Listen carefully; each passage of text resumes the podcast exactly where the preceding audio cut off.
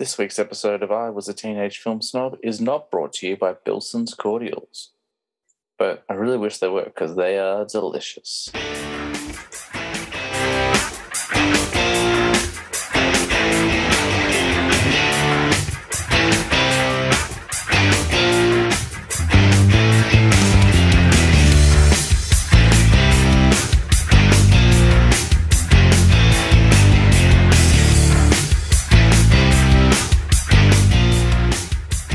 Welcome to I Was a Teenage Film Snob. I'm James Chalmers, your friendly neighborhood film snob. And this week we have a returning guest. Um, the, this is the guest. We had the longest break between episodes. He was uh, one of my very first ones back on episode three, Dawn, Dawn of the Dad. We're now at episode 22. Uh, if that uh, title didn't give it away already, please welcome back uh, my dad, Graeme Chalmers. Welcome back to the show. Well, I am looking forward to this. I've got to tell you, uh, episode three. Goodness me, it um, it's a lifetime ago. Mm. It's um, potentially more than twenty three weeks. Yeah, Um, I, I, did contemplate. I'm like, do I push it out one more week and make it a, a flat 20 episodes between? But that seemed pointless, to be honest. Um, but we've been going for almost six months now. Um, there've been a couple of gaps in between, but um, yeah, episode think- three is when you last on. I think that the um, I've been looking forward to this. I, uh, the task you set uh, is nigh impossible because you know um, when when when you did the first time, you sit there and you're going, ah, my five favourite movies, and you're going, well, that's not really true. They're five movies that I really like uh, because. Um, oh, oh no! no, no, I'm back. I- there we go. I didn't have a heart attack. It's okay. The the uh, because what's really important about um, selecting movies is that um, as we were chatting chatting before, the um, some you go through you go through genres, you go through life, uh, and certain things will resonate more than other things. Um, and then when you go back, and that's one of the things. One one of the things I uh, I like about rewatching movies is a bit like Mr. Mrs. Doubtfire. Uh, I'll never cease not to like that Mm. because because Robin Williams was just brilliant, um, and and the characters that he portrays. But um, it's good when you do this type of discussion because um, this time, even being prepared, I thought to myself, I better do a little bit of work um, and uh, and and be on top of it. And the thing is that um, it's not hard to forget certain, not certain aspects. You can forget about a whole lot of stuff, especially when you're en- encroaching on seventy-one. Um, it's a bit hard to believe that I will be seventy-one in the near future. Um, and and and just what you see of life um, and what you've seen not only in movies but you know life, in life itself and and and trying to remember. I don't know i often quite surprise myself that i remember as much as i do. The best part, best part is i know where to go home um, and i know how to start the car although i did have trouble the um, i got the old blue beast out the other day and put the battery in uh, after charging it because it was flat after 12 months sitting on the side of the road.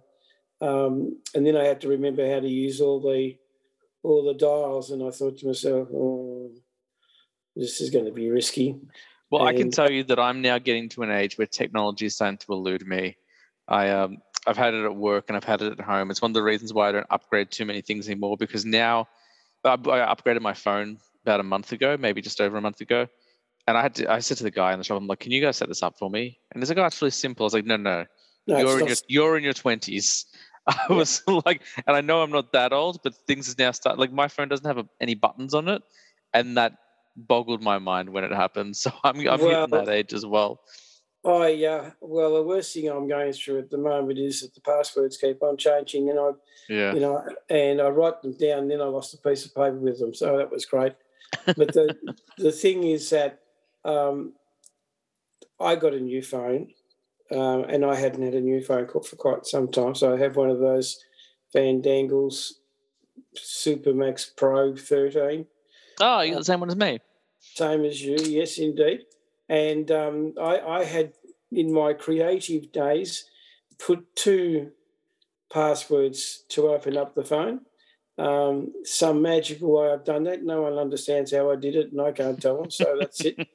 But then I had when when downloading all my information, um, it wouldn't let me do it because some of them were under a different uh, password.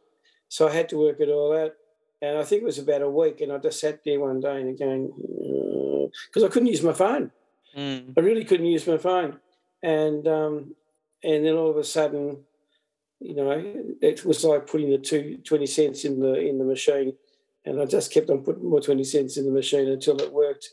Um, and now it works pretty much properly. Oh, um, and and the guy said to me, "Oh, it's quite simple." I said, "How old are you?" yeah, I said, "Well, I'm nearly 71," and I said, "It's not simple," and I said, "And it's never going to be simple anymore." This guy, I imagine, probably wasn't born in the 80s, which is exactly what we're here to talk about today, the yes. 1980s. Um, now, unlike most of my Get guests, back on track, I'll get lost. You know that. Did you like that segue? I did. I thought that was. I could have written that down and go, "Wow, that was smooth." I've been doing it for a couple of months now, so I'm getting used to my segues. Of course, we've just called it out very publicly, so now yeah. everyone knows exactly what I've done. But that's fine. Um, unlike James's most of, way of getting you back on track. unlike most of my previous guests, um, who were born in the late '80s or later, you actually grew up. Well, not grew up, but you lived through the '80s. I um, did. One thing we've been discussing with everyone is, I suppose, not just the cultural significance of the 80s, but any personal significance as well. You know, obviously, me born, being born in the tail end, I associate a lot of my, I guess, my love of film from there because most of the movies I was shown growing up from you and mum to a certain extent came from the 80s. A lot of the music I heard was from the 80s, but probably more 70s, to be fair. Mm. Um, and of course, the, probably my biggest love from the 80s was the, the video store. That's what when the video store kind of was created. And by the time I was you know, five or six in the 90s. That's when we started becoming regular um, attendees there. So, yeah. what did the 80s mean to you? So, what did we work out how old I was? 30. So, yeah, so uh, we, we said before we started recording that what I'm the decade, the decade of movies I'm enjoying now is equal to what you were going through in the 80s. We're, with you were in your 30s in the 80s, and I'm in my 30s now. Yeah, I would have been a trendsetter in the 80s, I must imagine. yeah, moving a groover and a shaker and a wobbler. But the uh, the 80s was one of those decades where I can say that because I just about, you know, I'm into the seventh decade. Um, you know, you the first 20 years of your life uh, is all about it's a, it's like buying a, a piece of equipment and you you know you have to go through that piece of equipment and work it out till you get it to work the way you want it to work. And it's a bit like life you know you you experience a whole lot of stuff um, and uh, you know probably you know the the um, you know the mid 20s going into the 30s was a fairly amazing time and and the reason why and like I'm, I am a, um, a comedian freak I love I love comedy. Mm-hmm. Um, I love British comedy more than any other comedy in the world. Americans I agree. Have, Americans haven't got comedy except for a couple of people. You know the thing, and you know I've always said this. The one thing I can't stand about comedy these days is that unless you can swear, you can't tell a joke. American and, comedy for the most part. I do like American comedy, and I will I will defend a little bit, but it is quite abrasive. Um, yeah. American comedy is very loud and in your face, whereas British yeah. comedy I find is a bit more nuanced. Um, I think. Yeah, I look. Look, there's a lot of American stuff. I mean, I was watching Matilda the other night, and oh, so and, and, you know, he's sit there and going, you know, go, it's just one of those movies you sit there and, and laugh at and thinking the characters in there uh, are amazing. And and um, but I think the different thing with the, the Poms is that they really have. Um, it doesn't matter what they do. I mean, for as long as I can remember, if you watched anything at my age, if I was, you know, uh, watching anything on telly, um, Kenny Everett and you know all these guys were going in. They were they were on the edge of getting you know. Um, I think the word would have been used in those days, uh, racy. Yeah. Saucy. Um, and so you probably saw more on TV in those days than you see in TV, well, not so much these days. But it was um, their humour was always edgy. Mm. Um, and um, and a Carry On series um, is an example of that. Uh, not everything was like that, but um, there were certain, but uh, certain things. So what I remember of the '80s for me was just the the amount of um, movies that were being made, and as a you know, look, you had your SNL group, which were people who had a common interest and thread in in the movies that they were in. They may not have all been, when I say all of them, there was you know you had your key players, um, but then there was the the others. I mean, if we think about John Belushi and the, um, when he walked around the cemetery. Um, saying good goodbye to everyone, and they were the only ones that were left. Um, and you know, the, it's a bit like uh, Monty Python. You know, that six players in that that series. You know, going back to the very start with Monty Python, and you had you know the um, the animated introduction, the Flying Circus, Mm. um, and the Flying Circus was my first introduction into really not abstract, but that the the show always opened with a whole range of little characters and and little animations, which you, I used to just sit there and love it. And Yeah. and watch it because it was one of the features, and no one was doing anything like that. And each member of the cast that was of Monty Python um, brought something special to it. You know, we know how John Cleese brought a lot of special things to it, and then and later on. But it's you know, Yeah, the brilliance the brilliance of that show is tapping into the anger of a young John Cleese. Like there's nothing funnier to me to this day than you know mid, late late twenties, early thirties John Cleese absolutely furious. Like that's like I think of uh, in that now something completely different when he plays Mongo the chef and he starts trying to cut people up with the cleaver. yeah, Um, or when he's running the self defense class um, where everyone has to protect themselves from fruit and he's just yelling at people. That to me is the pinnacle of hilarity. Um, you mentioned the Pythons and you mentioned um, SNL before, obviously, with Yep. Chevy Chase and John Belushi. Um, where do you sit on something like Second City, which you know gave us Rick Moranis and John Candy and a couple others like that? Were you ever a Second City guy or? not really. Yep. not really. Um, and look, you know, whilst I liked the- work they did, it wasn't something. I guess when when we talk about that, uh, it was probably at a time in my life where I was probably working all the time at night. Yeah, that's a good point. and so you, you know that'll do it every day. Um, but because you know, like in my younger years, the guys I hung around with were all crazy freaks of Monty Python, Mm, and you know, you you you know, you do little, you know, you'd be sitting around the the table, and you'll be having a, a crack about, you know, what was on TV, and and it's just excuse me, those sort of things that were that were special. I, I go back to the to the English humour and fish like fish called Wanda, you know, is another an example of John Cleese um, uh, at his at his, you know just in his little. I'm right, aren't I? Yeah, Yes. yeah, John Cleese. Yeah, Yeah, yeah, I, yeah, yeah, I, yeah. th- I'm just being quiet because I haven't. I've only seen it once, and I was probably far too young to see when I did. Um, so I haven't gone back to it. But I know John Cleese. Um, it's worthwhile going back to because of, you know the the characters in it um, and being in the you know in the back blocks of uh, of England and in you know you know it, it- you know you just the, the thing the fish tank you know and and the guns and all this sort of stuff and I Jamie Lee Curtis is in as well, isn't she? Jamie Lee Curtis exactly she was you know, in a movie I watched last night as well. what was she Oh. in Oh, I just watched um, Everything Everywhere All at Once, okay um, which is a film that came out this year um, about an immigrant, a Chinese immigrant family, um, and a, a middle-aged mum who's kind of about to go through a divorce, and then she accidentally steps and like breaks the universe and starts seeing all of her different lives and all these different universes, and it becomes it becomes like an action comedy. Um, but Jamie Lee Curtis is in it, and um, uh, the, the the I can't remember his name now, but the actor who played Short Round in Temple of Doom, um, he plays her husband. Oh, Um, okay. It's really good. It's my probably my favorite film of the year so far. I think um, she actually um, is probably understated. You know, in particularly if, not from a comedy point of view, she's very good. She's good in everything. I haven't Yeah. seen it. Even if I don't like a, a film that she was in, she's always good. She is Um, good. She really is. She's still You know- doing Halloween films. You know, she's been in the, the last two. Um, she, she's come back to make more Halloween movies. So I'm not sure uh, how old. You know, I know she's older than me.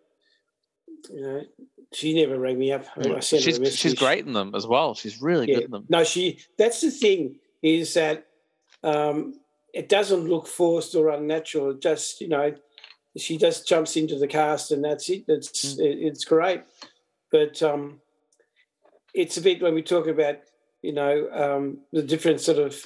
Um, I hoped when I when I was uh, picking my my um,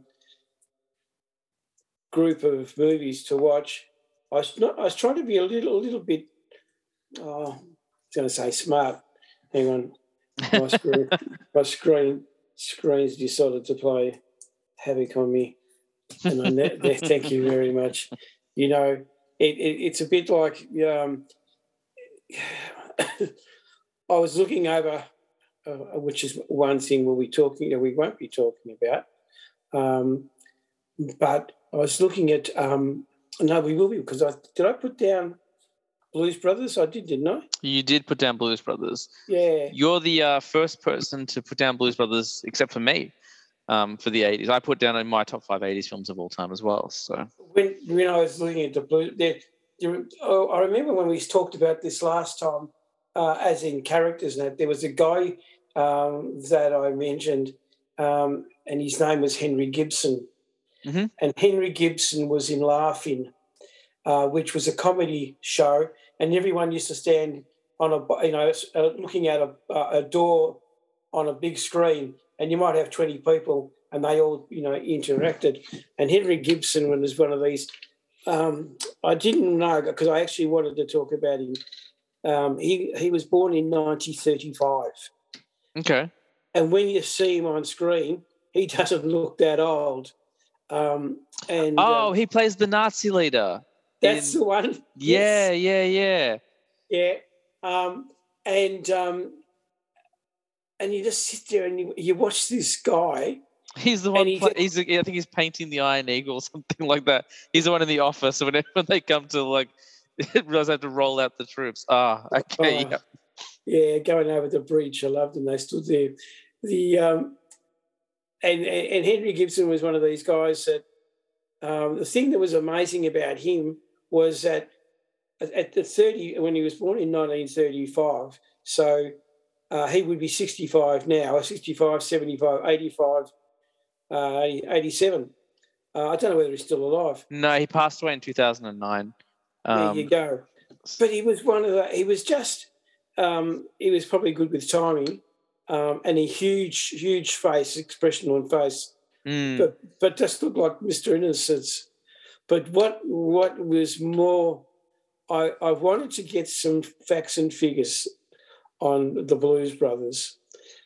Because is that I where we're starting? We're going to start with Blues Brothers in terms yeah, of I think we will. Uh, Now that I'm there, we might start there. Did you ever know how many are in the cast? Oh, it's huge. It's huge. I mean, they they do that cre- they did that credit scene, and like you got so many cameos from musicians, like blues and soul musicians. Oh, Um, you know, it, it was something when I when I, I went to have a look at it, and I'm thinking to myself, "Holy hell, Batman!" Like just about anyone that was in it. You know, the uh, you had you had the Blues Brothers band, Yeah. um, which you know that in itself was was uh, fairly important. But and then you had the people who were on Saturday Night Live, Carrie Fisher and and and and the thing. But uh, like a person like Twiggy, yeah, you know, um, that these were the things that sort of, you know, like the, the cameo roles that came in. Um, Ashaka Khan, uh, she was the singer. Joe Walsh, um, I'm assuming it's the same Joe Walsh. I'm pretty sure it was, Mm. but he was a musician, um, but out of left field. Um, the uh, you got Aretha Franklin, Ray Charles, John Lee Hooker. Um, yeah, oh, so good. John Candy, you know. yeah, Ray Charles, uh, Cab Calloway. Yes. You know, one of the most uh, you know iconic uh, actors in that show. Um, Dan Dan Aykroyd, Kathleen Freeman. Yeah. Uh, and um, Frank who- Charles Napier. and it's Steven Spielberg was in it. Yeah, he plays the guy. He plays the guy at the top of the building when they're trying to make the um when they're trying to make the the payment. Yeah. So when you when you see, you know, like how they ever got that thing made is beyond me. Because with that many people in it, and then on the other side of it, I had to find out how many cars were lost. well, they Um, had the the record. I, I think it's been broken since, but at one point they had the record for the most cars destroyed in a car chase in any film. um, 104. Gee, yeah, that sounds about right. Um, yeah, And I know later on, and we won't talk too much about the sequel, but I know later on they did try to mimic it, but I don't think they quite hit the numbers at the oh, of the first one. the, the second one. Yeah, it was Yeah. 2000. I didn't. I, I haven't even wanted to mention it. The- look, I think a lot of people wanted to see it because it was look, it was like going back and, and seeing John Belushi, but it never lived up to that. The only thing is that I broke my watch. Um, yeah. uh, yeah, but you know the whole storyline, and and e- even when you watch it, I haven't seen it for a little while, and I'll probably try and see it again short, you know, soon. But you know when they come when uh, uh, John Belushi comes out of out of prison, um, and Dan Aykroyd's just an absolute nerd, yeah. pretty much just a nerd with a briefcase and walks around like he's you know it, it, look it, it, they're the sort of things that um, when you talk about movies is that it's not important but gee it makes a difference Well, it's, about- in, it's interesting you say that because I remember because I watched it recently, probably not last year, I don't think, but the year before. So it was after Zoe was born, and it was when I was on weird sleep schedules. Um, I used to be up from 8 p.m. till 3 a.m. watching Zoe Yeah. while Tina slept. And so I was just going through a huge rewatch phase. I was like, um, I'm too tired to watch new things, but I'll rewatch old movies. And I rewatched Blues Brothers. And for the first time in a lot, first time ever, it struck me that they are nerds. Like when I was a kid, when I was a kid, I was like, these guys are cool. But as an adult, I was like, oh, these guys are kind of jerks. Like I'm just like, yeah they're not really like. I guess their mission is is honorable, but they're not honorable people at all. Like they're really like I'm not surprised everyone's after them. I kind of agree with the police. Like, it was and look it takes you on a journey like you know uh, did you did you ever pick up the name of the nun that was in charge of the orphanage oh, I can't remember. I like I, look- I had stigmata I know what it was. yeah yeah mary stigmata so mary That's genius. I mean, that's clever writing. That's that's great. it's the thing that excuse me just um, just trying to break up the atmosphere particularly in my room um, i think that was the thing that is writing the script Hmm. and and have been able to drag things in and it's you know like so sister mary stigmata and i'm going well mary magdalene and here we go they're having a crack but do you know something about this show Tell me. It's it's been approved by the vatican Yes, it's yes. I did know this. This is a few years ago. The um the Pope Correct. um the Pope gave it like a like admitted it to me like this is a um a, a film that like promotes the the Catholic Church was like the Catholic Church you know is on like would you know its message like fits the beliefs of the church and like that. Like that was like this is something that should be watched. brutality? Yeah Nazis. Slapping little kids down. Uh, I just think of now I'm just thinking of John Belushi falling down the stairs.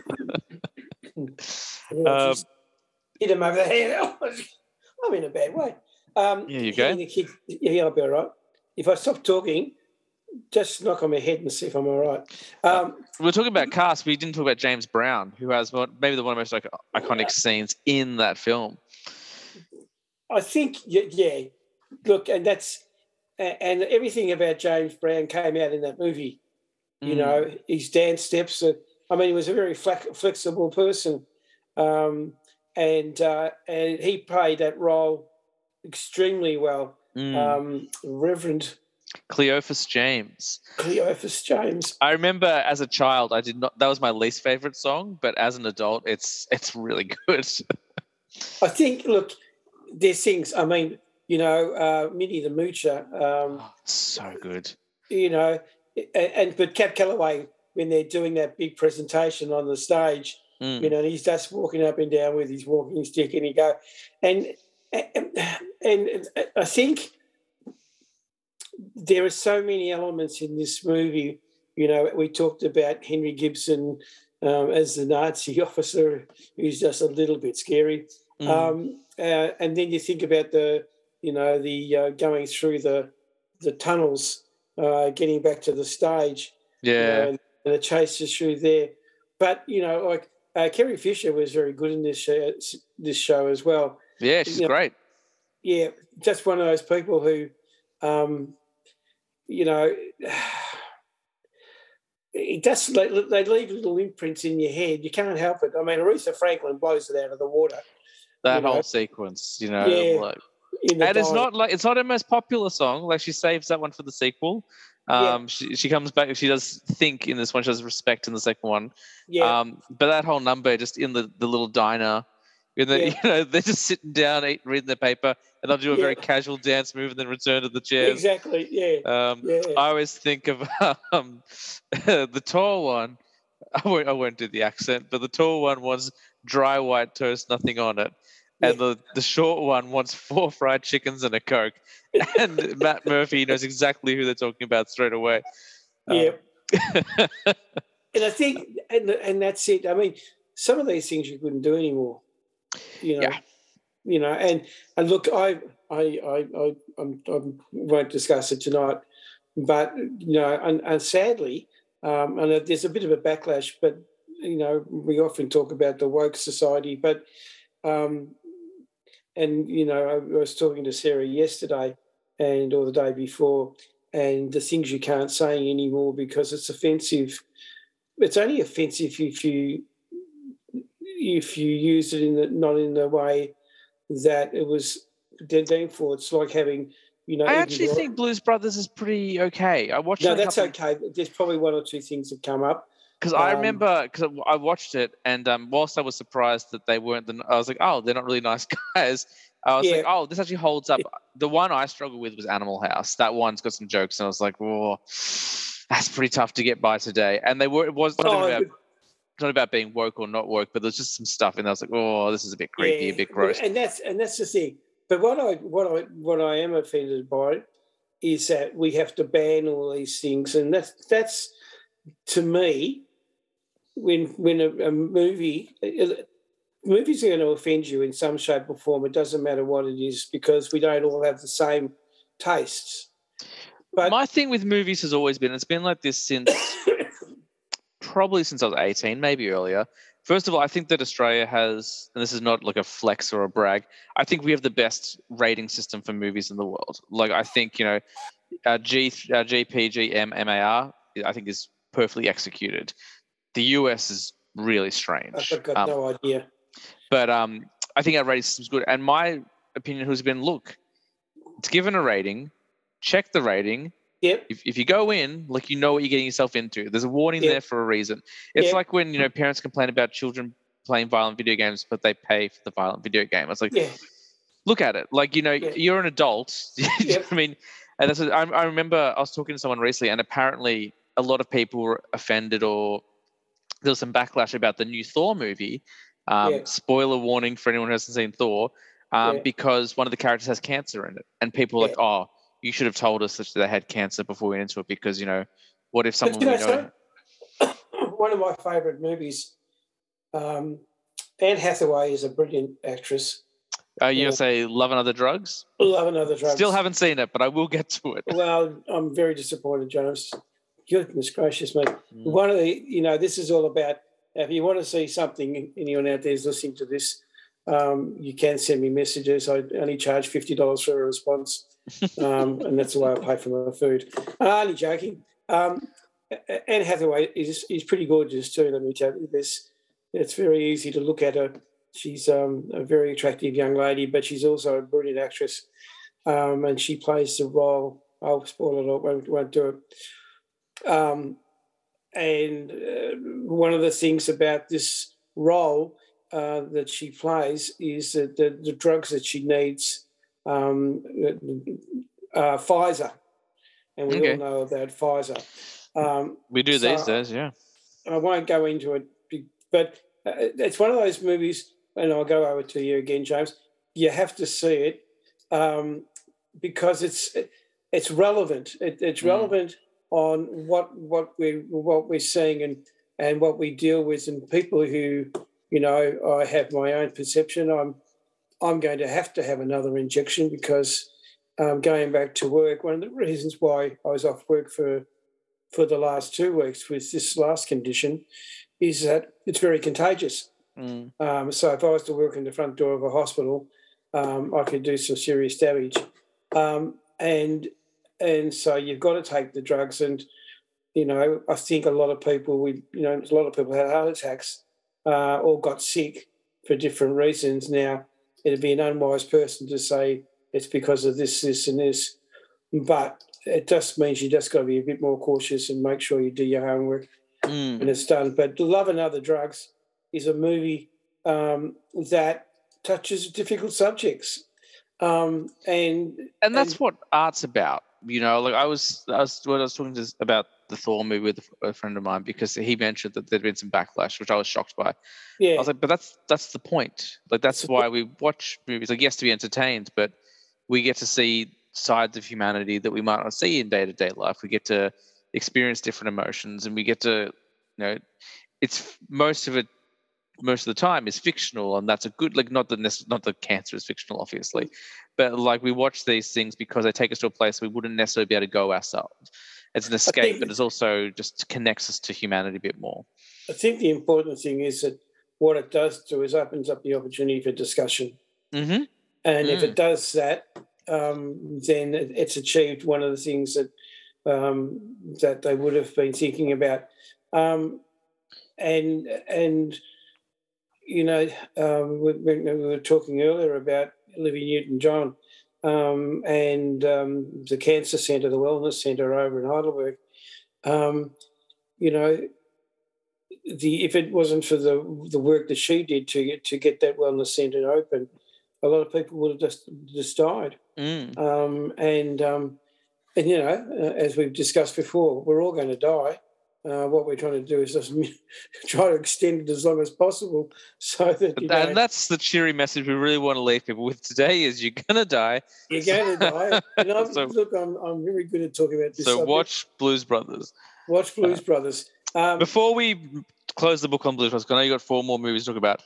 Yep. I feel like we need to talk about the Mr. Fabulous sequence, which is in the restaurant when they're trying to get their trumpeter back and they're throwing chicken nuggets through the air and John Belushi's harassing the family.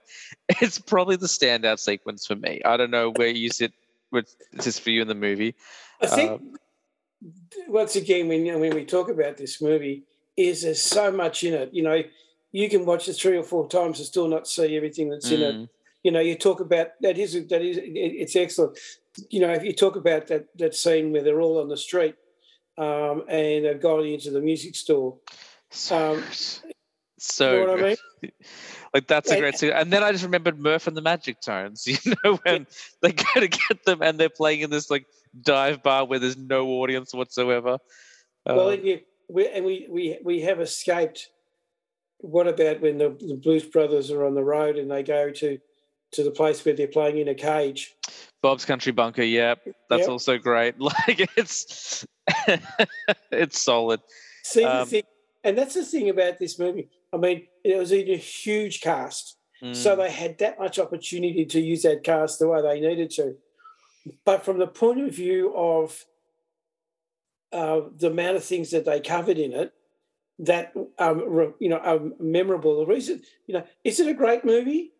Yes, uh, I, the answer reckon, is yes. I, reckon, I reckon it's pretty good. You know, um, and from those those humble beginnings between Sister Mary Stigmata and her her ruler, um, and uh, they're going to try and make her some money. I think how much, whatever it was, about five or ten thousand dollars or something, because they're going to close the place down, and um, and everything in between. You know, it's just, yeah. I, I look, I, I think it's a cult movie. It is. It absolutely is. But what I found is because I remember, and I talked about this when I did my list a few weeks back. I said that I was the weird kid at school because everyone was Yeah. listening to everyone was listening to popular music on the radio. Everyone was listening to, everyone was seeing modern movies, and I was Yeah. watching this worn out VHS of Blues Brothers be taped off the TV over and over again, listening to the one soundtrack in the car and over again. No one knew what I was talking about. And then when I started studying film in high school and later in university, that's when I met all the other weirdos who had also been raised on it. And I was like, oh, it is a cult film. And now that film, like, you know, when I was a kid, film wasn't something that people talked about the way they do now. Like people went to the movies and they just went on with their lives. But now there's such a focus, you know, this is one of millions of podcasts about movies. But like now that as as I get older, I'm like, oh, people have found this movie. People have found Blues Brothers, and it's a very common um, it's a very common language if you know where to look. If you like, if you meet the right people, you can talk in the language of Blues Brothers, and people you know, Yeah. know what you know what you're saying. Um, and that audience is much larger now than it ever was, you know, when I was a kid. Um, but yeah, it is a cult film, but it's it is a great film. Like, and, the the the sequel never lived up to that. Um, um, I haven't watched the sequel in quite a while. Um, the last time I saw it, I would have still been a kid, maybe, maybe late teens. It's been over ten years since I've watched it, so I'm sure it's not great. Um, but it does have a really good soundtrack, and that's probably the Well, most important it. thing. you know, and um, and they shoot him up pretty good in that that scene in the in the club. Mm. Uh, there was hardly a. That's that's what I, I call that my water feature moment. You know, there's enough build. You could have put a, tanker of water in that building, and it just would have leaked everywhere. Mm. The we, and the other things that you know when you when you sit about, um, you know, what was a special moment in the movie? The, too many Yeah. and um, and whilst the, the movie itself will age, um, the movie won't age from where it was when it first started. You Mm. know, um, and it, it, that's what's amazing about it. And the characters that are in it, yeah, you you know, you go back and you say, yeah, you know, uh, Dan Aykroyd, um, he, yeah, just a nerd just just a nerd. And then you go back because when they did the you know the Bumblebee or they did the, the sketches on SNL, yeah. you know, um, and they they they had the suit that little briefcase with a With the handcuff. with a handcuff to it, like it wasn't going anywhere. But um, they're the things that you know. All movies have parts that you go with it. You know, Love and Other Drugs is one of those where it's just it's just poignant. Um, and um, and and the, the journey is great. I I will I could watch that, you know, frequently because it's just a story. Mm. Um, and sometimes stories like that are very good for us. Sometimes hard for us. What do you want to talk about now? Your choice. So Blues Brothers, um, great one. You're the only, as I said, you're the only person who's brought up Blues Brothers aside from me. It was on my 80s Yep. list as well. And so um, when I talked about it, like Tina hasn't seen it. So when I was talking about it, she was just kind of like, you'll have to tell me about it because I haven't seen it. So I couldn't sell it anywhere near as well as you've just sold it. And because we both speak the language, as I mentioned, it was Yep. a much easier conversation to have. Not The uh, downplaying Tina's interview skills at all. She was great. She just hasn't seen the movie. Um, yeah, your choice, your list. I, I, the, what I love is I've seen pretty much everything on your list, and you've brought some new ones as well, which is great. I have, and I and I did that purposely. I'm going to talk about um, Rain Man. No one has talked about Rain Man yet. This Yeah, is the first the- time the Rain, the Rain Man's come up. Fantastic film. Tell me The, about Rain um, Man. There is a female in the cast. Do you know who who she is? Oh, I don't have to talk about. I actually just bought Rain Man uh, like two weeks ago, but I haven't watched it since I was about eighteen. Bella- That's She's an Italian actress called Ballerina. yes. She's um, she was she's she She's was in Hot Shots. good. Hot Shots, exactly. She's been in Hot Shots, and it's talk about going from the sublime to the ridiculous. Um, there you are. Um, she um, she's getting on in age, um, but she. As um, we all are. Yeah, we won't talk about that. Thanks, James. the, the um, you know, some names you never you never never hear of or you never never uh, think about, but um, she, she's quite you know like she does a bit of writing, a bit of directing, and what have you. Um, and you you wonder how they come to choices to to to put people. I mean, um, it's not like I don't you know she fitted in well but that cast itself, I mean, this is another one with a huge cast in it, but you know, it's really the main people, and um, and Dustin Hoffman, Tom Cruise. You know, I, I just recently saw uh, um, uh, Top Gun two, if that's what they called it. Um, Maverick, yeah, I still haven't seen it. Yeah, um, and and I've got to say to you that, excuse me. I'm back. The thing that really amazed me about I, when I watched some of the movies that he's in, he's actually a very good actor. Yeah, uh, yeah, he's definitely. You know, I always, I've always considered him more of a, a, movie star, but when he does come to play, like he's he's fantastic. I always think yeah. from Collateral. Rain Man's another one. Rain Man is a great movie. Yeah, and that's it. The the thing that was look, I, the reason why I actually chose this is because there's a person with autism in it uh, or that's what the story's about. Mm. Um, and just recently, uh, looking on, I'm good with this thing called TikTok. Um, I'm, I'm, I'm, yet to do something, but I'll probably before. I uh, I'm, I haven't remember before. I said I'm I'm not very good with technology. TikTok yeah. is not a is not somewhere I've, I've ventured into. I've decided to.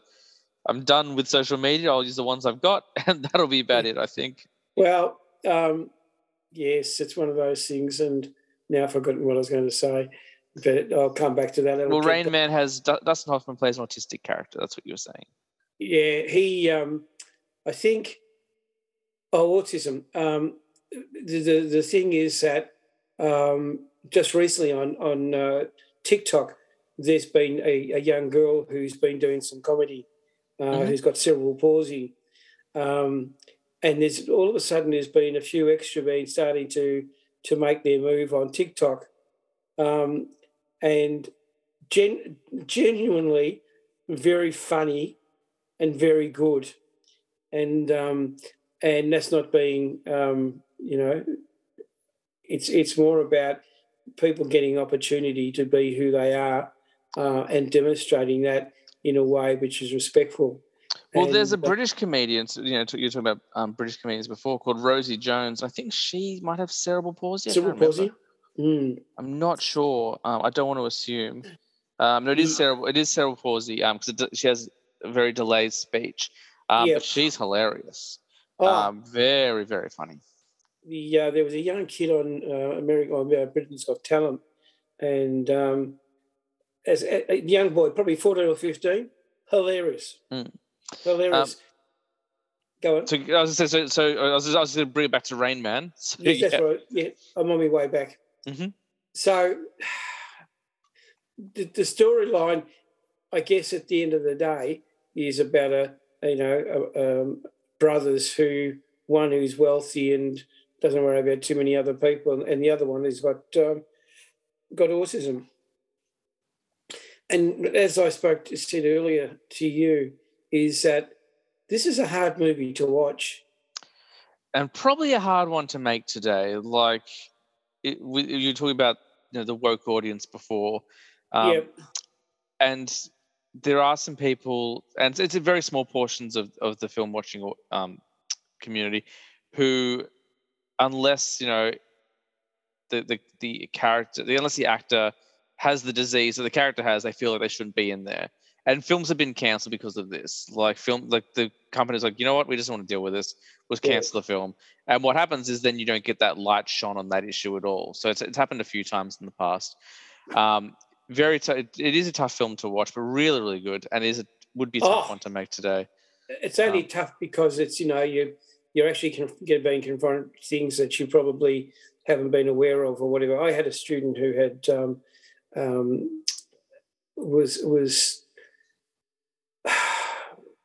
torn with autism, Mhm. um, and uh, hard hard in, in it for me as a, a teacher uh, in the, my area um, is working through how you you can bring people in and not actually scare them, you know, they're out of their wits because of their, you know, their their conditions. But um, uh, uh, Dustin Hoffman was brilliant, hmm you know, and and um, when you sit there and um, you just, I don't know, I think it's a good wake up show to watch. You know, you we go on. Oh, one of the things I was going to say earlier was that um, one of the things that you know we were talking about the rating system, Mhm. um, and um, and I think you're pretty right. I think it's pretty good. What what I don't like is that we don't use the rating system when we have censorship, which says we can't watch that. No hmm? rating, we just can't watch it. And the whole idea of censorship I agree. or having a rating was you make up your mind. Yeah, that's I agree. I agree. Like there have been some films where I remember there, there are a couple of films. I won't go into the particulars. I won't list them, but they were banned for certain reasons. But I was like, look, I'm never going to watch that movie. But even still, like Yeah. people have be given the choice to watch it. Like if they want to watch something that nasty and horrible, like that's up to them. But like it is just it is just a movie at the end of the day. So like if they want to see it, they should be allowed to. Yeah, I just think it's one of those things where, you know, you sit there and and um, someone who, in their own strange mind, believes that they've got more capacity to make a decision for people than the people who you know either want to or don't want to watch it, Mm. and that's when censorship uh, is so set. Look, you know, I remember back, back when I was about 18, 17 or 18, was huge issue in Melbourne, Mm. huge issue. Um, and um, and people, uh, some movies you, you wouldn't see because they'd just say, no, you can't watch it. The, you know, the, the board uh, would sit down and go, "Well, we can't watch that. Well, Mm. at the end of the day, not your choice. You know, if I if I want to watch it, I'll watch it. If I don't want to watch it, I won't watch it. But I think that you know, the um, they probably let let the reins go in some areas, but you know, there's still that worry. This one was good. I mean, um, the storyline's really about um, him being in in, in a in a home Mm. um, and um, and there was money owing to him or to be given to him, and I won't go down the storyline too hard, but um, in the end, uh,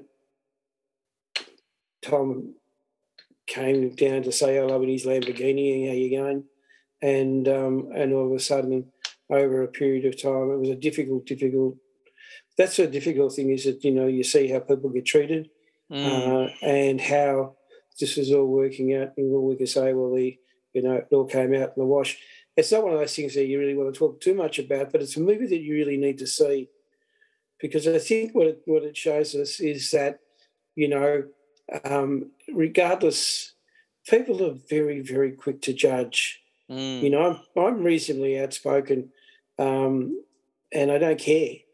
You know, I, I don't care about what people think about what I say, um, because everyone has a choice to make to talk about things the way they see it, um, and that's why we've got freedom of speech. Thank goodness.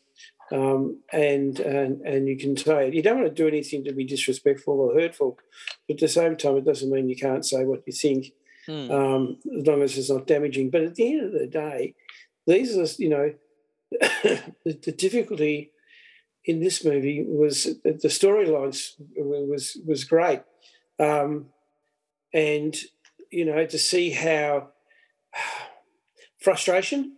hmm You've seen it, James. Yeah, a long time ago. Like I, the Yeah. last time I watched, I was a teenager. We actually studied it for English, um, and I was thrilled. I was like, it's like the quality of movies we're watching in school has definitely stepped up. Um, so as, as I said, I just bought it again. Rec- I just bought it recently. I did a huge order, and um, because like I definitely want that in my collection. I want to go back and see it. I actually don't even know if Tina's seen it. Um, she probably she probably has.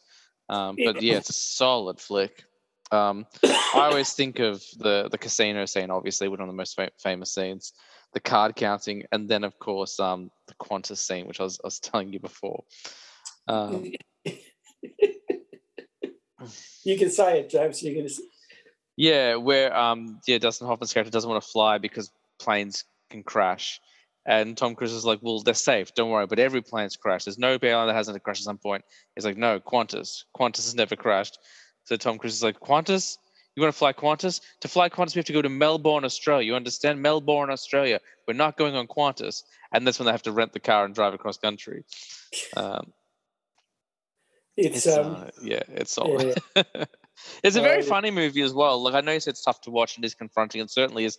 But just watching that dynamic and watching the journey that Tom Cruise's character has to go on to kind of learn to accept his brother um, and Yes. understand what it's like to have someone close to you undergoing some of this.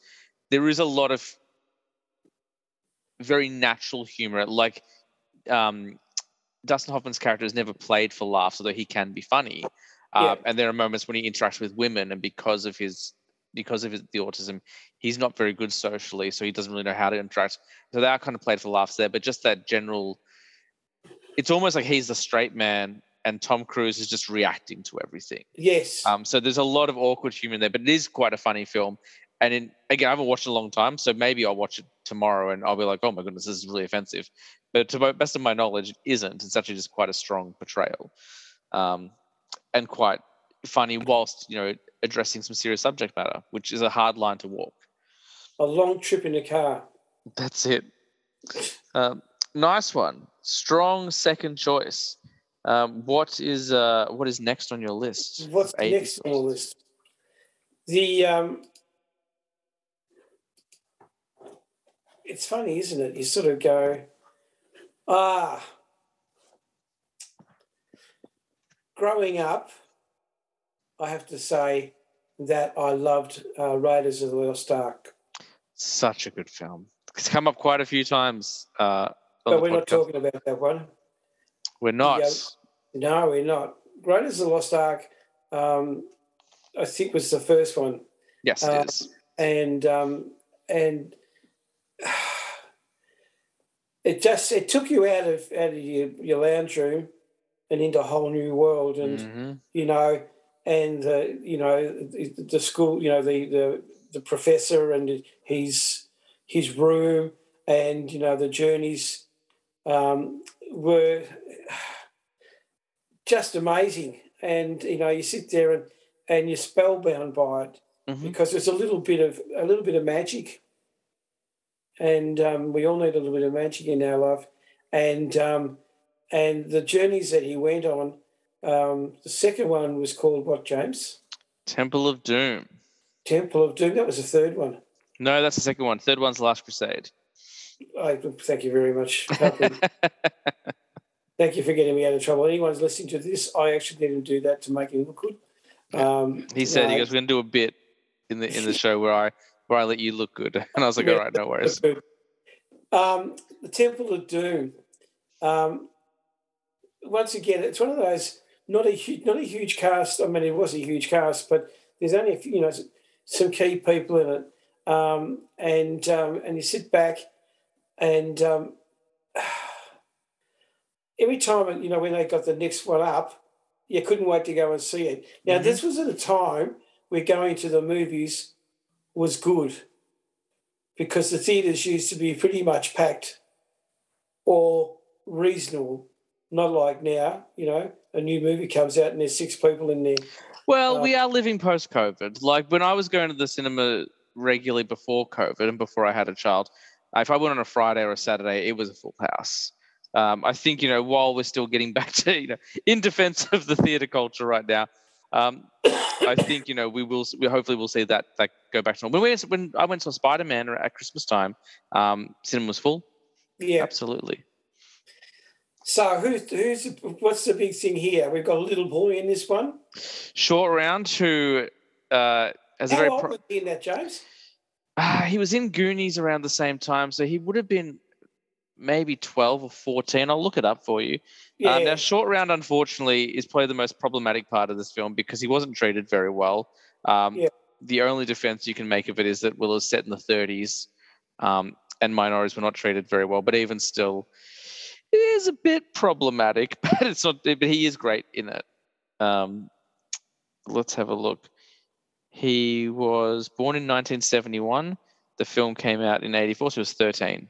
Yeah. He would have been 12 when they shot it. It, it was yeah, but you know, like why he didn't. It, it's hard to say he didn't take a key role. He was actually featured. Um, you know, he was pretty important to the the storyline, Mhm. and um, and it was sort of, you know, um, and you're right. I mean, it, it could be something to do with the the age uh, that it was made in. Um, but interesting, and of course, a short round. I liked it because it sort of resembles me. Uh, short round. um, I just take that opportunity before someone thinks I can do it. I've done it. Um, this one was a bit of a cult movie too, like in the sense that it was talking about black magic and, and all sorts of stuff. Um, and um, and you sit there and you're going, this this this stone was was important. They have a lot of stones and things that they need to find, don't they? It is. It is my. Look, I will say this. Even though it's not my favorite Indiana Jones film, I think Raiders is a perfect movie. Oh, this absolutely. this has my favorite villain. I love. I've talked about this a lot on the show in, in the past. Any movie where there's a cult in the middle of it, I'm all about it. And This is a death cult where they steal hearts from people. Yep, yep. All about that. And the choosing, the, me choosing this movie and not taking Raiders or Lost Ark, Raiders was just was there. You didn't didn't don't really need to do anything. This is This now. one- So we've actually had two other people talk about Indiana Jones on the show before today. We've now Yep. covered each film. One person chose Raiders. One person chose Last Crusade. You've chosen Temple of Doom. So the entire Yeah. trilogy has been mentioned. So there you go. And the thing is, and you're quite right, it does go, it goes left to centre um, and goes into areas where people sometimes go, it does talk about child slavery and it does talk about human sacrifice and all those lovely things, uh, not the child slavery. Um, what What is one key feature of these three movies, James? Um, I, I I know you're leading somewhere, but I'm not sure where you where you are trying to take me. Um, George, Lu- George Lucas. uh, George, well, George Lucas and Steven Spielberg, absolutely, like t- combined. Um, And how many times have they combined, James, over the years? they've done four Indiana Jones films together. Neither Yep. of them are involved in the new one, as far as I know. Number five, I think, is a different director altogether. Um, Yep. I don't know what else they did together. I know they've done a lot of separate projects. I, I don't think they've done anything. Any, I, I could be wrong, and I'll it wrong, but I don't think they did anything else together aside from these ones. it's interesting, isn't it? You know, they they both bring something. I mean, George Lucas is, um, he, he, he- he's a, so I say a character, um, but he's not in the movie. Um, but he brings something to, to, to certain movies that um, it's just him Mm, you know the um the Indiana Jones, as I said, you know, when you, if you I always just look at, you know, he uh, when he's he's just sitting in his as a professor in that room, you know, it was all it felt very regally important, you know, and mm. you know him stamping his authority about what how it was going to go, and all of a sudden he's out there in the dust and the dirt and you know under under canvas and all sorts of stuff. Very exciting. It's, it's, it's like a good holiday place.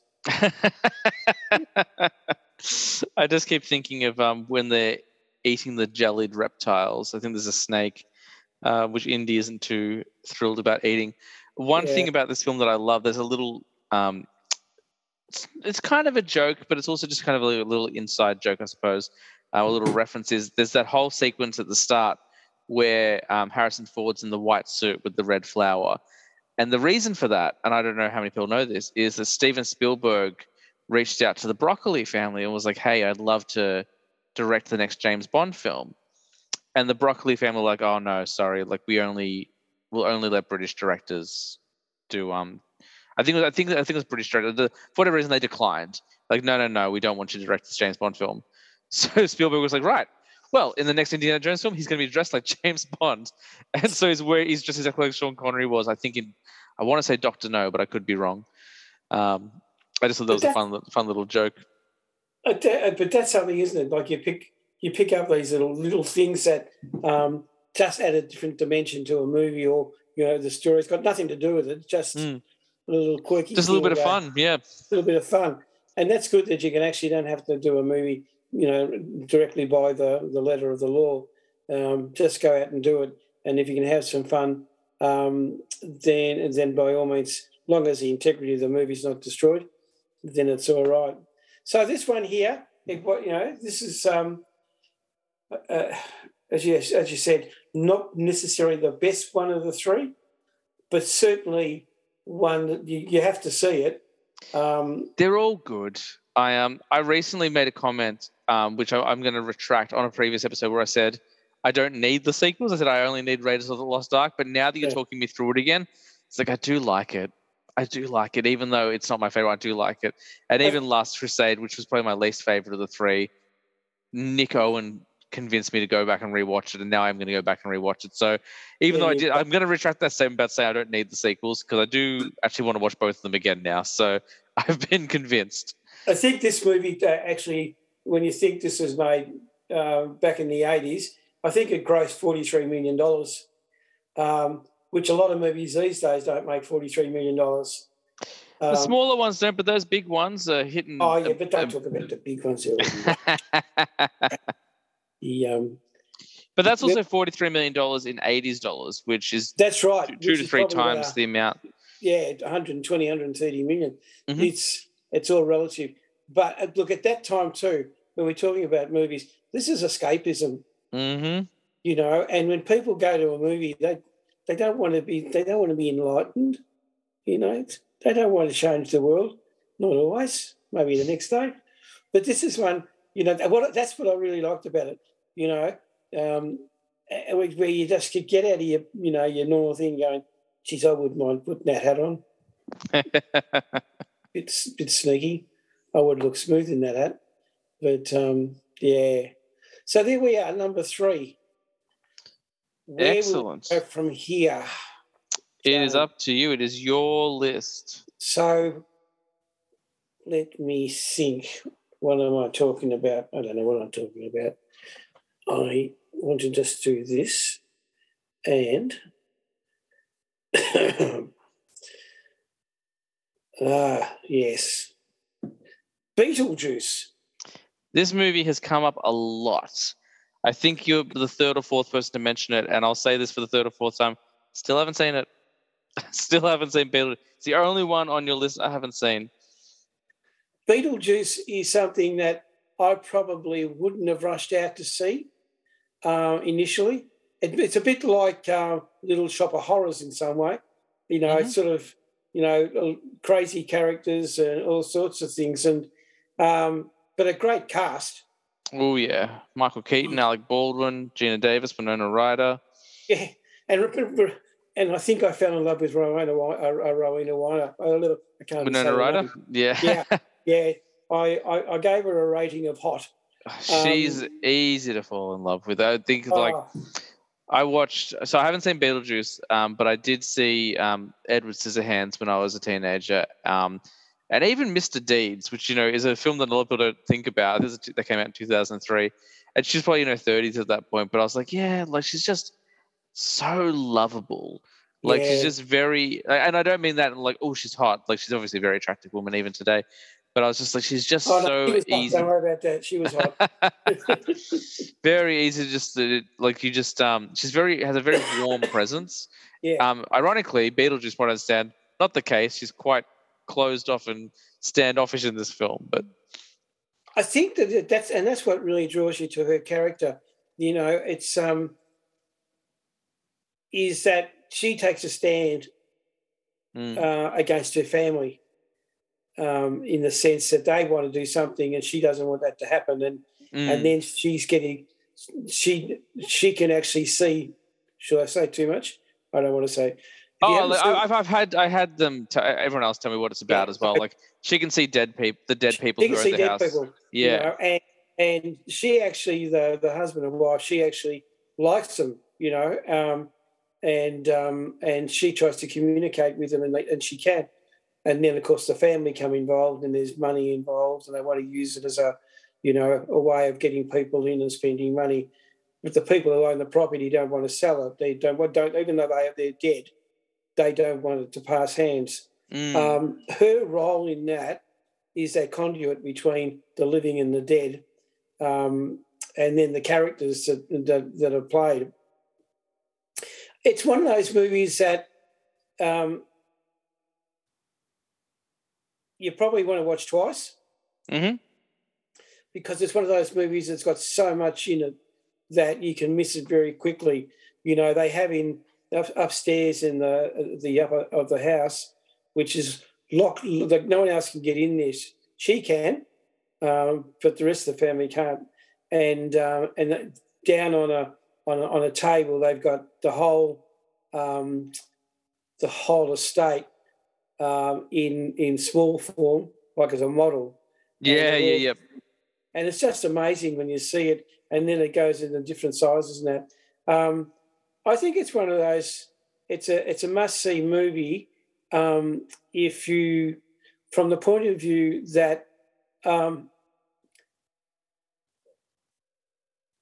it's it, it's it's a bit like uh, in in in some some ways. There's about six or seven different elements to it that Mhm. keep on running through the theme of the movie, and it's because of that you've got to see it. It's very well written and it's very well acted. I mean, that the quality of the, the movie actors is just shows you how important they felt that show was, how felt that movie was, and that's an you know an amazing cast.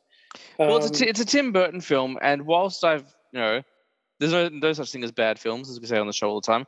I'm I'm very back and forth on Tim Burton. I find that the stuff that he his original work is often very good. Yeah, It's more when he takes another property and tries to make it and puts it to his own prism. That's where I have a bit of trouble because Yeah. I find that a, lot of the so, for example, like Charlie and the Chocolate Factory, yeah, you know, like not a terrible film, but also probably a little bit too dark going through Yeah. the Tim Burton fr- prism. Um, whereas his original work, like Corpse Bride, um, Nightmare on Elm Street, uh, sorry, Nightmare Yeah. Before Christmas, even though he didn't direct it, the ideas came from him. And of course, uh, Beetlejuice, I haven't seen, yeah, but I know that's his original work as well, and that's probably going to lend a lot of credibility to it. Um, whereas even the Batman films, even though I do like them, the the Tim Burton Batman films are obviously created by a guy who doesn't care about Batman. Like Yeah. he wants to look at the villains who are all dark and creepy and weird and monsters. Yeah. um, and this uh, is where this is where this goes. It's yeah. you know, and um, Which I like, by the way. I like dark and creepy and monsters. yeah, Um, it just makes it difficult to make your Batman interesting if you don't care about him. Um, the and I, and, I, and I think like when you're looking at movies and you're going, is this one I want to see? Now I always I said remember watching Little Shop of, Shop of Horrors, um, whilst um, I, I, it was something that um, once again quite gory in, in in real world. I mean, flowers that swallow up people, pretty good stuff. Um, this one was just one of those that. The, the, the different characters in there and and, the, and what was going on. And um, it, it's just once again, you if you don't want to see it, don't go and see it. You know, no, I do. I look. There's no reason for you to not have seen this film. Like, I have Yeah. no excuse. It's No. just, it's just, I've just slipped me by. But Michael Keaton, who we haven't talked about yet, I don't think that guy is capable of a bad performance. Everything he's in, he's brilliant in. So I'm sure, like, it's just a matter of going in and and, you uh, know, and watching. I'm sure he'll be great in this as well. I think you're right. Look, you know, as I said, he's a pretty out, out, out there guy. Oh, here we go. he's a bit about, goodness gracious me. You don't mind if I just choke for five minutes and I'll come That's back. why I always have a bottle of water when I do a podcast. that way, that's it. I'll talk and fill the airways before you take a drink. There we go. his his character um, is really it's almost like saying only he could do it. Yeah. Uh, because that's a, that's the sort of character role it is. Um, and thank you for bringing me back onto the to the the, the movie in that area because I didn't talk about him, but I, I just look at when I saw it, you know. Um, It's very easy to get distracted by Winona Ryder. Oh. Yeah. uh, well, that's no, I'm not going any further. Gosh, he's gorgeous. No, the um, there's a lot of people like her. There's a lot of people. It's not about being gorgeous and all that, but what she does, um, she creates creates an environment where people want to watch her. Mm. And in that particular role that she does, I mean, she's the conduit between the living and the dead. Um, and she takes that role really, really well. You've just got to watch it to see how good she is. Um, because at the end of the day, it's those characters that actually make the movie. Mm. Do you know what I'm saying? Yes, yes, I Thank do. goodness, because I don't know whether I'm saying. well, how are we going for time? We're going fine. You got you got one more movie, um, but no, you you're going fine for time. Cool. The um, yes, the next one. Last one. We're rounding out the list. It's been a strong at- list. Thank you. Um, as I said earlier, you know, um, the eighties um, uh, are symbolic and having unbelievable quality movies, uh, unbelievable. And you sit Mhm. there and you're thinking, uh, what I try to do this time is go left to centre. Mhm. um, and bring out something that was sort of uh, had something to offer. Now, this one, I had I had everything, all my notes written down, and guess what? Can't find it. So now, now I'm going. Now I'm going from memory. And goodness gracious me, where do we go there? The um, I uh, I was going to tell you something, and um, did you know how much it cost? The film. This is about. This is going back to John Belushi, about back to uh, the Blues Brothers. The film went over budget. In fact, one scene cost thirty-five million dollars. I'm guessing that was a car crash scene. Like it's got to be right. Like that's John Landis. John Landis does big, you know, big bold things. Um, that's kind Do you reckon they got their money back? No, I don't reckon.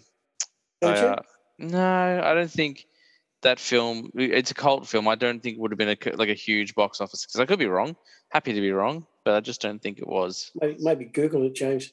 The um, it's I one of those things. It's I can um, look it up for you. Absolutely. because the um, now even though I got to say, uh, even the the band. I was wrong. had- I was absolutely wrong. How much? Um, so it had a budget of twenty-seven million dollars approximately, and globally it made one hundred fifteen million dollars. So it absolutely was a smash hit. It Yeah. made almost uh, four. It made over four times its budget. Yeah, it's amazing, isn't it? When you sit there, and you probably because when you were growing up, the movie was already out. Yeah, and and um, and it was a, a huge. It was just huge. It was just, and because John Belushi was such a huge character for for those who were following him, um, uh, probably twenty percent of the people would have watched the movie because it was him. Could have been even more. Mm. Um, but then again, having said that, the uh, the musicians that were in that was just enough to say, oh, I think I should watch that. I think that'd be a good idea for me to go and watch that.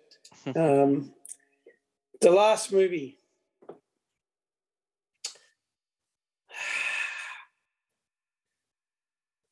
Monty Python. The there are a couple of them in the eighties. Yes, yes, they had they had um, a couple of series, a couple of movies that they made, and uh, the Holy Grail. That was yeah. That one was at the tail end of the seventies. That was my first Monty Python movie. I think Life Um, of Brian. very popular movie, Life of Brian. Yep. Any more, James? Uh, my personal favorite came out in 1973, I want to say, and that's in now something completely different. Um, and then there's one more that came out in the 80s, which I believe is on your list. It's on my list. The Meaning Mm. of Life. That's the one. Yeah. The um, this one, this is one that um, even when this came out, um, it was it was challenging for lots of people. Mm-hmm. Very challenging because they were talking about things that had never been discussed uh, before, um, and um, and that was challenging for people because um, all of a sudden uh, people were sort of confronted by songs, and um, and you sit there and going, "Oh, is that what I heard them say?"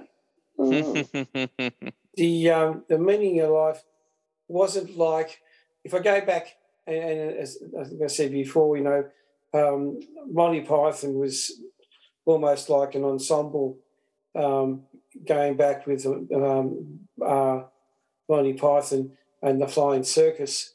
And the Flying Circus is like that ensemble who got together and did shows. Um, and on TV, they'd be something that was also, you know, um, animated as well and was a, an amazing opening production. Um, and though it's English humour really did stem from uh, ensembles like the Goonies, they were just groups of people that used to do things which would have come out of university. So the mm. universities used to have have have groups of people who would do uh, do uh, stand up or whatever, however you want to confront it, um, and was probably responsible for some of the funniest work ever done. Mm. Um, and so the Flying Circus Group um, had six main characters, um, and Graham Chapman. Um, he um, he was probably the architect in some way. John Cleese, without a doubt, the funniest person um, in British humour, and maybe I'm, I'm overstating it. James, you and I went and saw him live. Certainly did. Uh, at the um, at the um, art centre, and the one thing that I absolutely loved it for was the fact that he was talking about people being politically correct, and he went on to say, "Well, there's no been, not, I'm not going to be being politically correct here tonight." Mm. And then he went off and, and, and went in his tirade. Um, and I think he just you just get to a stage for people who are professional, this is their job. You just get sick of it all. Um, an interesting bunch of people: Terry Gilliam and Eric Idle. Eric Idle, very funny man. Eric um, Idle was my favorite Python growing up. Um, yeah, me too.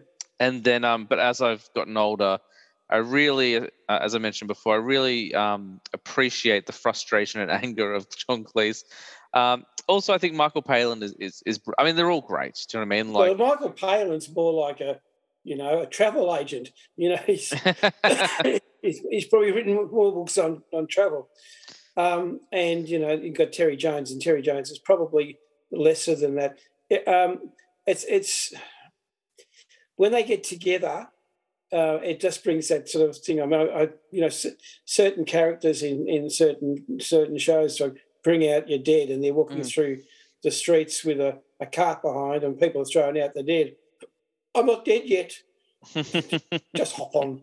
So this one is really having a crack at just about everything that's uh, to do with with the way of life Mm. And um, they did. I had these notes, James. You reckon it's going to come up to me?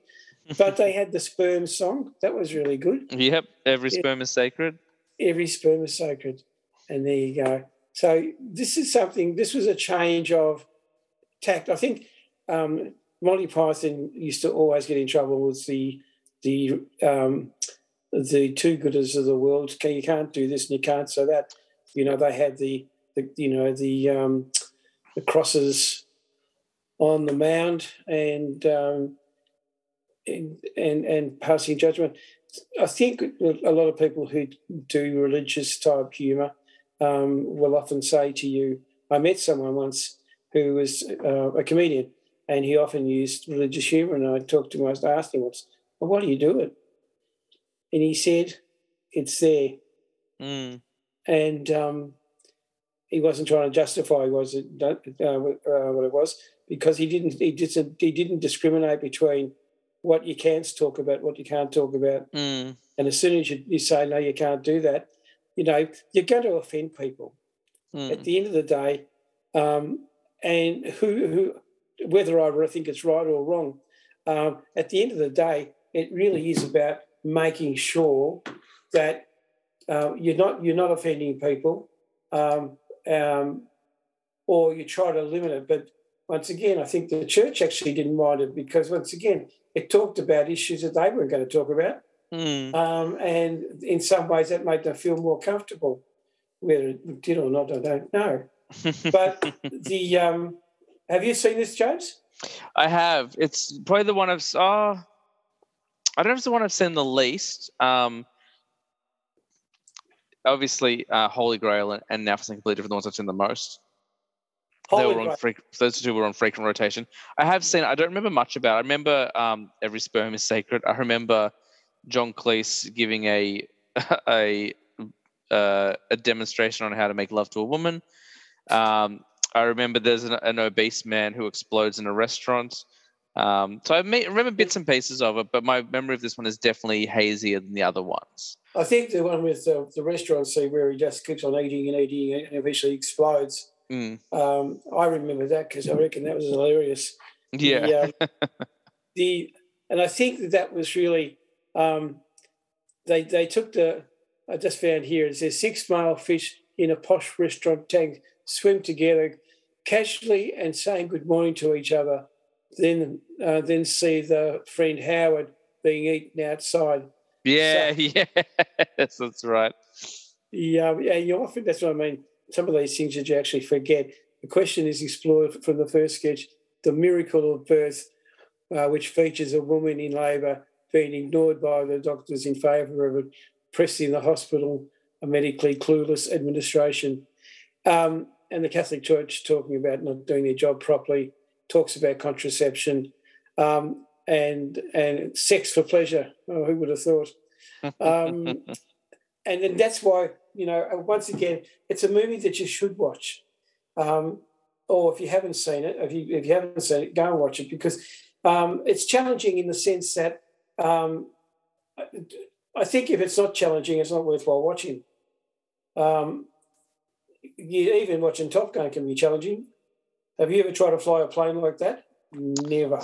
No, it's true. No, you've you've made an excellent point there. thank you very much. Out of nowhere I do like films that challenge me. I don't think all films need to be challenging, but no I um I that's got to be funny I was talking about this with someone the other day. I said, like, I, I truly believe this is not a line. It's going to sound like a cheese line. I believe there are no bad films. Every film is someone's favorite film. So if that's the case, how can one film be bad? But the biggest crime a film can commit is being boring. yeah Um, I, I don't care if it's not for me. That's fine. Um, but if you're showing me something, if you're showing me what, me what I want, fantastic. If you show me something different, excellent. If you show me something I've never seen before, great. If you challenge me, awesome. All of those things work. Just don't be boring. and if you are going to be boring, you better have a point to it all. Like get somewhere in the end. like I think the thing with uh, some films is they're too long to get long to get to the line storyline. mm. You sit there going, "Oh, where's it going?" oh my Uh, part of me. This is not one of them. The um, and once again, I think that um, I think when people, you know, and I think the church was pretty quick to get that. This was, you know, um, is that like the Holy Grail? Uh, you know, the Holy Grail when you talk about the, you know, the coconuts. Yeah. you know, the, the- there's always something that will always stand in your mind. You won't remember everything, but you just see these people walking like their horses, hitting coconut. Coconuts got nothing to do with this movie, but it's true when you think about it. And uh, you talk about these fish looking at the fish tank, and then they see one of theirs being eaten. They go, Mm. "Oh, very good." Um, the the way this is written is really looking looking on the outside uh, into the world Mm. um, and how things you know sometimes in, our own situation you, know, you you sit there and you you know from the outside you're saying you know what what are you looking at? What can you see? What is it important? Will it make a difference? You know and um, and I think um, this I end up on this one because I think that um, for many people it asks questions that people would never even talk about talk about. And um, and then to think about this is the eighties, this this is when life started to become liberated, where where you know we were coming out, you know, from the the seventies going into the eighties. This is going through the hippie stage, you know, deep into the hippie stage by that by that time, where people were were challenging things and trying to find out more about what's going on, and they just didn't accept things for what they were, but really wanted to know more about it.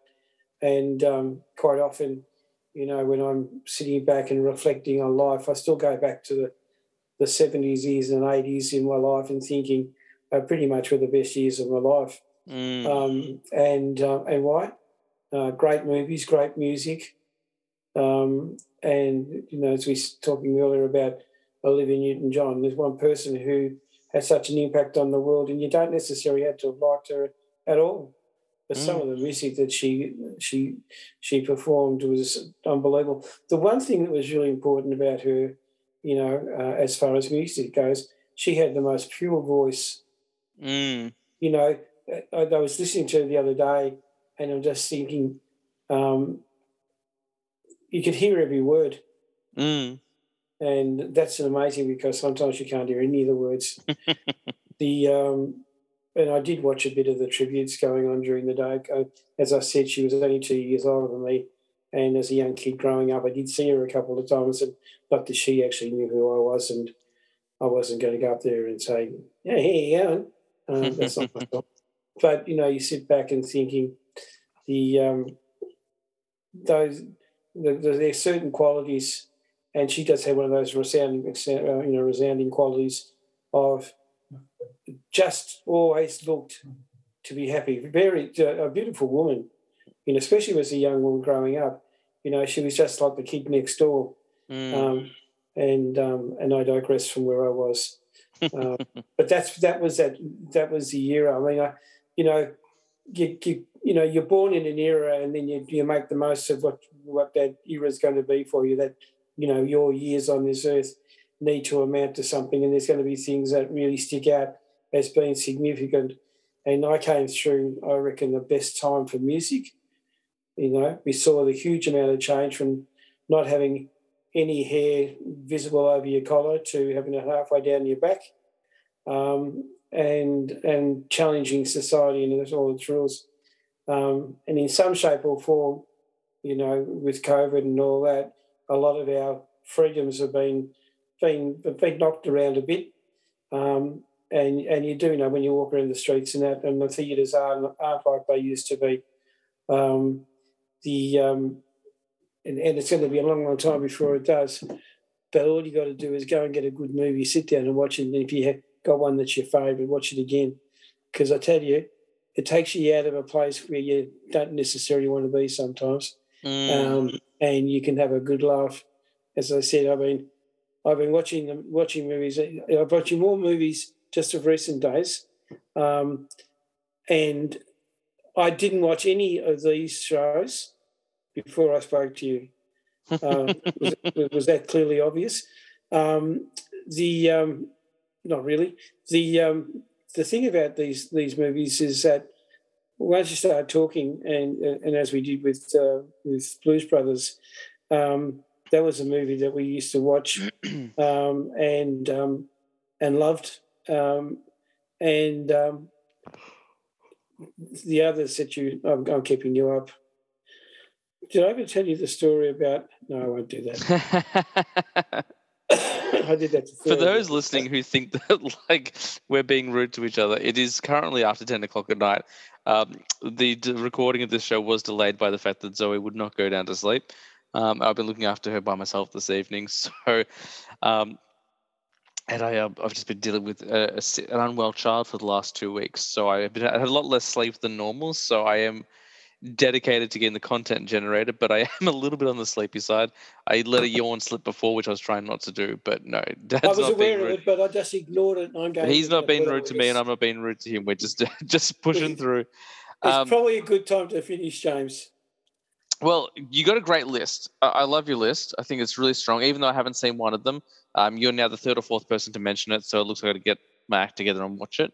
Yep. Um, you brought two new movies, or three new movies to the list.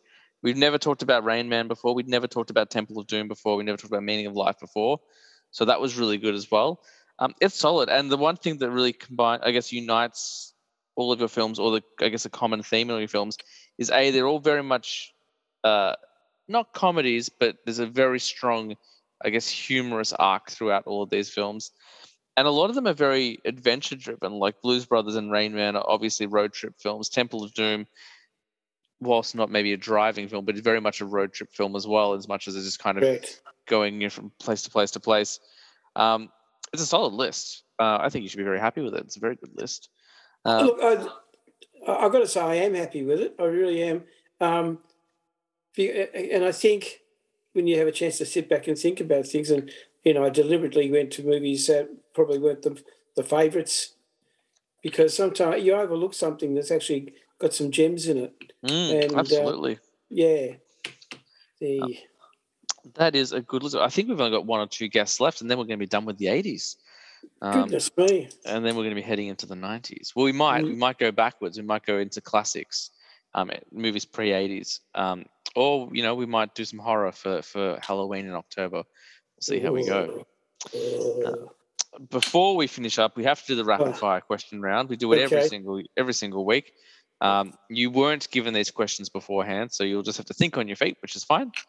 Um, you did this last time uh, quite well, if I remember correctly. Um, so first of all, which movie from the 80s to you is the definitive 80s film? Which film screams 80s? Blues Brothers. Yeah, that's one. I mean, look, honestly, Blues Brothers might be the answer to most of these questions. The way it's designed is you could just use the same question over and over again. Yeah. Um, which 80s film to you has the best theme song or soundtrack? Oh. Blues Brothers. Yeah, it is. That was my answer too.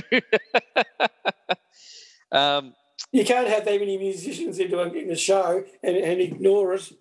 And look, there are some great theme songs out there. You know, Ghostbusters, obviously, very good theme song. Yeah. Um, uh, uh, Breakfast Club has, has some great music in it as well. There's some really good soundtracks in 80s movies. 80s is kind of the birth of the soundtrack. But I agree, Blues Brothers. Um, okay, so which actor or actress for you defines the 80s? Oh, that's a little harder.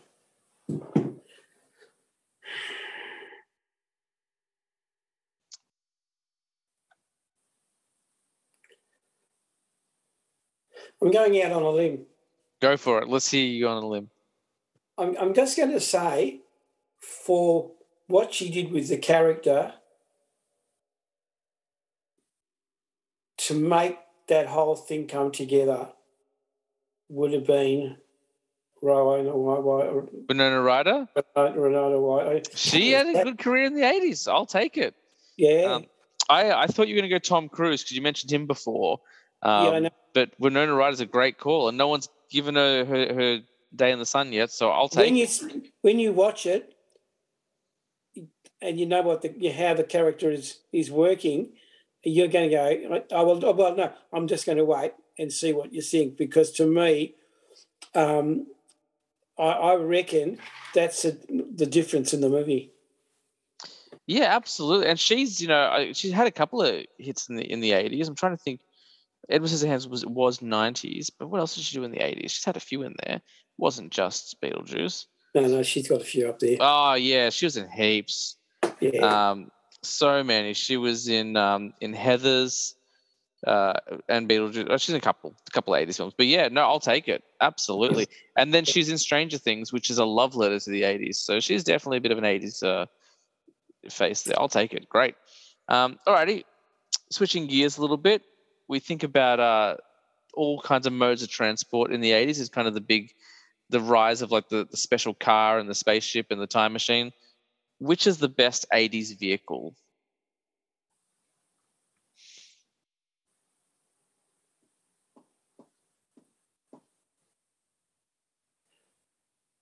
ah, let me tell you.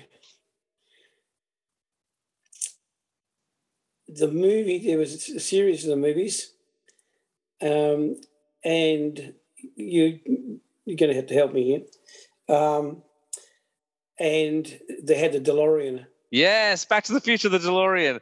Absolutely. Uh, that is the most popular answer. I think everyone has said DeLorean. Absolutely. Good one. Pardon me. Uh, excellent. And then the last question. We're at the end. You've made it. You survived.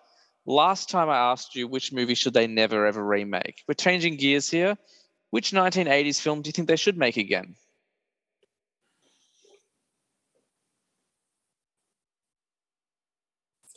That is hard. Um, to to make it to remake it, it's either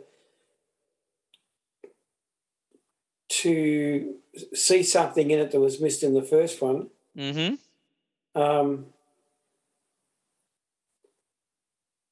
oh, it's a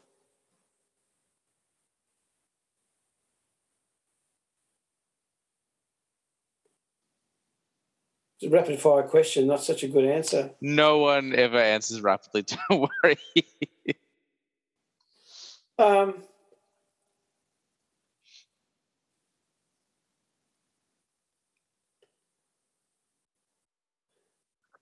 Maybe it's just a film that you know is great, but audience, you know, young audiences aren't seeing it anymore, and you want them to be like, "Hey, we're going to remake it so the kids will see it." It could be anything like that. Maybe it's not a film that was bad. Maybe it's just a chance to reintroduce it, or maybe it was terrible and you want to give another shot. you know, I think when we think about it, I think Xanadu was overrated. Interesting. Yeah. Who do you cast? So obviously Olivia Newton-John, as you mentioned, unfortunately, she's just passed away recently, so she wouldn't be in, in the remake. Who would you cast uh, in the role of Olivia Newton-John for this new version? Well, that's a very good point. Um, and I think it won't be Celine Dion. Um, um, I don't know a lot of young pop stars these days. Um, oh, I do have an idea though. I've got oh, I've got one in my head, and I'll, well, I'll run it. there's a couple. Christina Aguilera. Well, she's she she yeah. I mean, yeah. Look, I'm not saying no. This is your movie. Yes, she She's could. She's old, yeah. She's she's older now than uh, Yeah. Olivia Newton was then. But that's fine. You can do a, an older. I don't know what the Yeah. The only name thing was. is that what you, you once again, the, the, the, thing about Olivia Newton-John was that her singing was almost perfect in the sense that you could hear every word. Mm, um, and you've got a person who's got a huge range. Um, so you're going to have to, if you're going to have someone do that, because Xanadu's um, that that that song itself is unbelievably high, mm. you know, and so you've got to have someone who's got the the voice range, um, but also a purity about them, and um, yeah, who do you think? Now, I don't know what she's like as an actor, but she does have a voice and she is quite artsy. And I know that it wasn't a space movie, but it was very science fictiony fantasy. And she's very like that. I'm thinking like an Ariana Grande. Like maybe do you know something that was through my at my mind, um, and I'm absolutely dead serious. Yeah, I was trying to work out because um, when she was on Saturday Night Live, very funny. she's amazing, and she her range is unbelievable. Yeah. So I, I agree. I All agree. right, that's what we're doing. Hollywood remakes Xanadu with Ariana Grande. That's another film sold. Uh, we've sold a lot of films on this podcast, but we haven't seen any of the money yet.